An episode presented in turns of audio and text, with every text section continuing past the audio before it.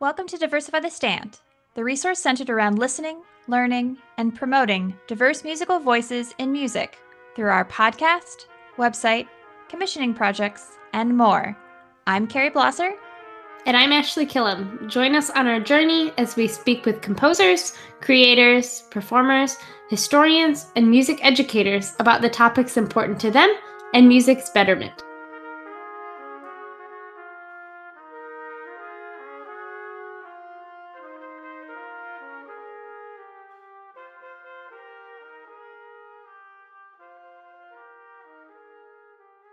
Today, we're going to be speaking with Dr. Alexandra Full. Dr. Full is an international composer, organist, pianist, and conductor based in Montreal. Her works have been performed by notable ensembles such as the Montreal Symphony, the Sofia Symphony Orchestra, the McGill Symphony, and the New Chamber Orchestra, and so many more. She has written large ensemble works, chamber works, solo pieces, and music in documentaries like Ancient Thrace, Door to Immortality. For any trumpet players listening, she has this crazy unaccompanied trumpet solo called Noodling Along, and we're linking that in the podcast description. So check it out. And welcome. Thank you so much for having me. I'm really happy and honored to be with you today and to witness the launch of your wonderful initiative. We'd first like to start off to ask you a few questions about your experiences as both a performer and a composer at the Bulgarian Academy, and as you went through school and as you were finishing your doctoral program at McGill. Well, I went to Sofia Music School, where I started at the age of 5 with the preschool. After finishing the school a bit early as a private student, I went on to become a student at the State Academy of Music in Bulgaria, where after the first year I applied to be accepted as a composition major, as was the custom at the time after the first year. And when I found out that I was the first one for many years, because really, in a small country, how many composers a year can you realistically graduate before it becomes ridiculous? I transferred to Boston University, where after 2.5 years, I finished a bachelor's. Then I did 2 years of master's at the Eastman School of Music, again, composition with organ as primary instrument. And I did do a doctorate in composition at McGill, where I was only one out of 2 women in the whole program, actually. When I studied in the Eastman School of Music, we were 2 ladies in the class of 2, so that was quite unusual. And then I stayed in Canada afterwards. You had sent Carrie and I a bunch of your research. Just research in all of these different fields, more than just composition, which is really cool to see. And it's unusual in the best way, because oftentimes it's like we get stuck in our one path. And I know as you've talked to us, you've collaborated with all these different people. And so I wanted to ask about the article that you recently got published about the painted trumpets at Kazanlak's tomb. And how did that all come to be? And who did you work with in that? And how was that process? The tomb's name is Kazanlak. It's a UNESCO World Heritage Site in Bulgaria from the 4th century BC. It's a Thracian monument. The Thracians were an aristocratic culture and a very developed culture, but a non-literary culture. They did not write. They did not have a writing. The images help in reconstructing the rites and the rituals that took place in this and other tombs, and or outside. Depictions in the Kazanlak tomb show the ruler who has dark skin, which means he's dead. He's the one for whom the feast is organized because it's his funeral. The lady holding his hand is the wife. We see 2 funeral musicians, 2 ladies playing the trumpet. Women were unusual in official functions, but not unheard of. I talk a lot about the trumpets themselves because I compare them with the ancient Egyptian trumpets, despite the close to 4,000 years, I believe, difference. The musical instruments are very conservative in shape. They always, if something works, don't fix it, you know? So I discuss what they were most likely made of, because we have remnants of various noble materials and metals, so we know how skilled the Thracians were. In fact, there is a small knife from Dubine that mixes platinum and gold, which is and they melt at completely different temperatures. And up until the present day, we don't really know how this was done. So quite advanced civilization.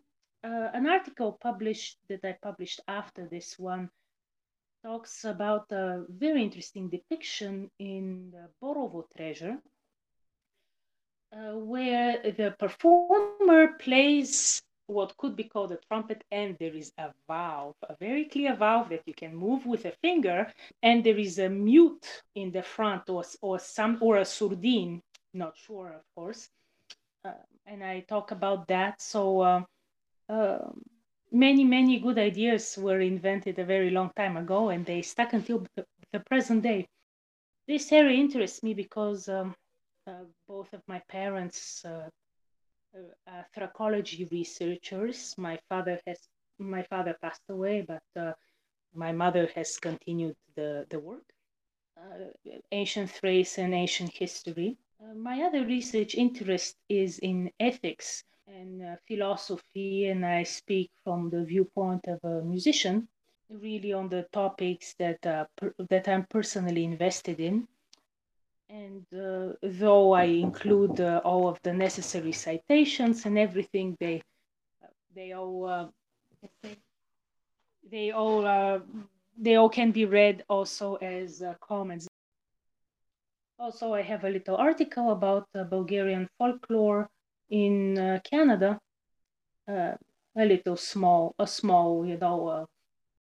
research about the folklore ensembles across the country. In a way I'm lucky because I can write about anything I want. I'm also a composer and a performer, so I am free to write and to publish in the books, in the volumes that I desire. I am not obliged to buy a research contract the way some people are nowadays.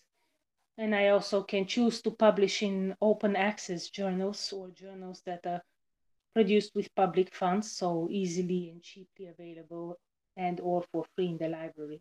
Thank you for asking. I rarely talk about my research because it's like a different path that I'm not very, very visible with, except the people who are interested in ancient Thrace. I think it's so interesting because, like you were saying, some people have to do research because of their, college appointment or their university teaching. But when you get to pick what you research because you just enjoy it, I feel like that's the writing is a little different. It's a little more freeing and you get a little more, you have more say in what you do, which I think can lead to some really cool articles like the one that you wrote. Yes, I'm free to write about whatever I want. And indeed, it is very freeing. As you were mentioning before, you research and you compose and you play organ.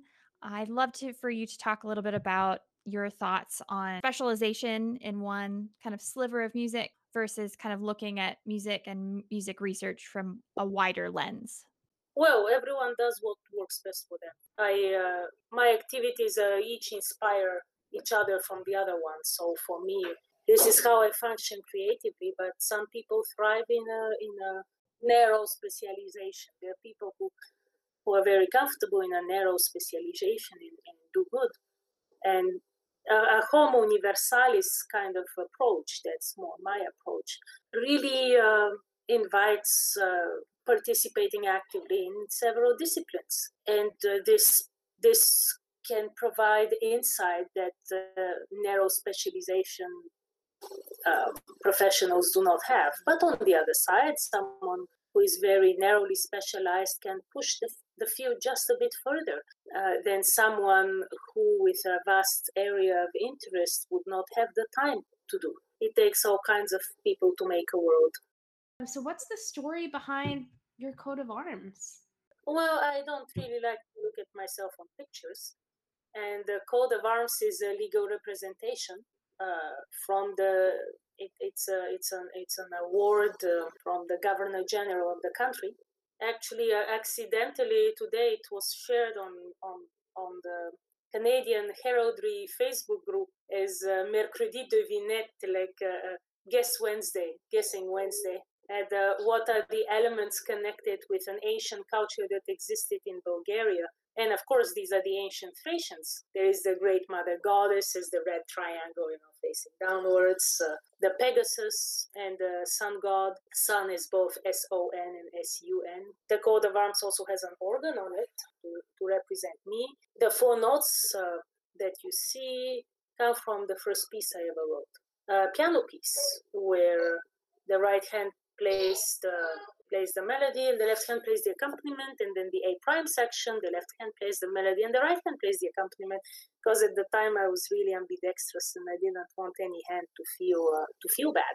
The government finds the artists, and you know, they ask me all kinds of questions. They listen to my stuff. I send a CD, so they know when they ask me what are important elements that I would like to include. And then there is the science of heraldry that makes it look nice. I'm like speechless. This is the coolest thing I've ever heard of. Oh, thank you. It is certainly a really nice image too. I'm very happy with it. You know, the different countries have different processes. No, the oak leaves, they're a way of linking Canada and Bulgaria. They exist in both countries. What projects are you currently working on? Well, yes. So there is one that's kind of on hold, a recording of a sextet. It's a children's work in 7 movements, each one in a different style. I mean, they all kind of sound like me, but they are clearly inspired by existing musical styles, to teach the kids about different styles. And it's based on a Quebec folklore tale about a drunk lady who sells her soul to the devil. And then there are 3 devils that come, but then the angel gave 3 presents to the husband. For the kiddie version, the alcohol was replaced with chocolate. And at the end, the devils went on strike because she was ruining the chocolate factory. And so they shook hands and decided to abandon the agreement. So she got her soul, and the devils got regular working hours. So we did so that was a show that really worked well. And now there is a recording, studio recording, that we did in a socially distanced manner over the course of a month. And we are looking for someone to complete the movie, a movie. Now we don't really have a set concept as of yet. The producer is Innovations en Concert, a Canadian company, and we are a bit stuck because even puppeteers cannot work. Like, we cannot have 2 in a room. So, I completed a very big commission for choir from 3 choirs, and every performance was cancelled. I don't know whether if I'll ever hear this piece, and it's a really good piece. We'll see. But if anyone is interested, it's so happy. If you're sick and tired of sad music, you know, just give me a shout. And it was such an obnoxiously happy piece. Sounds like something that I need in my life. I feel like we all need that right now. And ends with like a banging D major chord, the one that choirs love to sing. Are there any resources that you would recommend to composers in Canada or the US or abroad, or researchers? For people who are interested in Canadian music, the Canadian Music Centre is a wonderful resource that unites hundreds of composers. The CMC is also government supported. It has a very big archive. For anyone interested in Canadian music, I highly encourage you to start there. With respect to ancient Thrace, my mother Valeria Falls books, my father Alexander Falls books, also countless articles on academia.edu from various researchers, Bulgarian and not only Greek and Turkish, that can be found for anyone who might be interested in looking at some ancient history. I have some articles on archaeoacoustics as well, also related to the Thracian monuments. So. Welcome to check them out. Innovations en Concert is based in Montreal. It's led by his current director, Isaac Goldschneider. He really does incredible diverse stuff. Not two shows are the same, and nothing is strictly just a concert. He has a website with archive from previous realizations, so I highly, highly recommend this because it's a production company. No, it's not an ensemble. So an ensemble, if you're a string quartet, you end up only playing string quartets, like regardless of your best desires to play a brass trio, you're still stuck with string quartets. But the fact that Isaac can model his projects from one to the other being completely different shows a very diversified view of what's going on in Montreal. And so I highly recommend his work. He's a wonderful person, friend of music, producer. What's on your music stand this week? Well, yeah. This question comes at a bad time because Quebec is closing, so I'm actually stopping work. I have commissioned a number of Canadian pieces, and some of them are already at the CMC.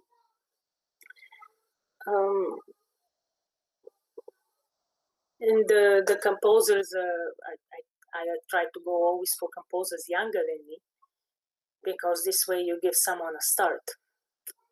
A solo piece can give a composer a start. Really, I wrote so many ambitious long orchestral works when I was like 21 and 22 and 23. None of them were played. They look really impressive though, but nobody will ever play them. So they were good for learning the art of composing, but really to give a start, a performer and composer can mutually give themselves a start with a solo piece. So this is something I recommend for everyone. And those are always needed. A solo piece will definitely be played more than a piece for two violins, a piano, a bassoon, and a randomly inserted Asian instrument that has to be there for a grand proposal. So these kinds of pieces are only played once and look good on the program, but then it's dead in the water. Standard ensembles will get a piece played more. Speaking of solo pieces, we wanted to share Dr. Full performing her own children's suite on piano.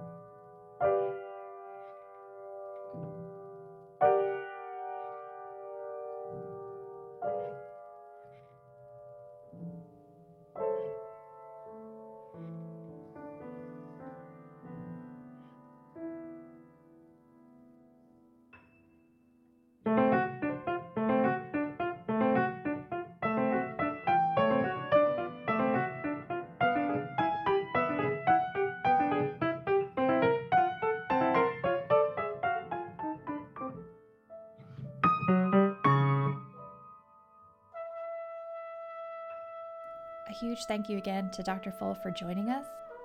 She has a ton of new projects, so check out the podcast description for her website, social media, and all the new performances that are kicking off soon over the summer and the fall.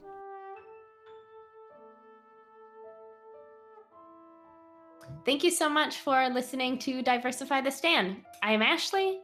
And I'm Carrie. If you'd like to support us and our projects, check out our Patreon, www.patreon.com/diversify_the_stand. Also, the link is in our podcast description. And a huge thank you to Trevor Weston and Whitney George for allowing us to use their compositions in our podcast. The musical introduction is Trevor's trumpet duet, Fanfare for Changes, and the ending music is Whitney's Incantations for trumpet and piano. Both composers' websites are also listed in the description. Until next time, what's on your stand?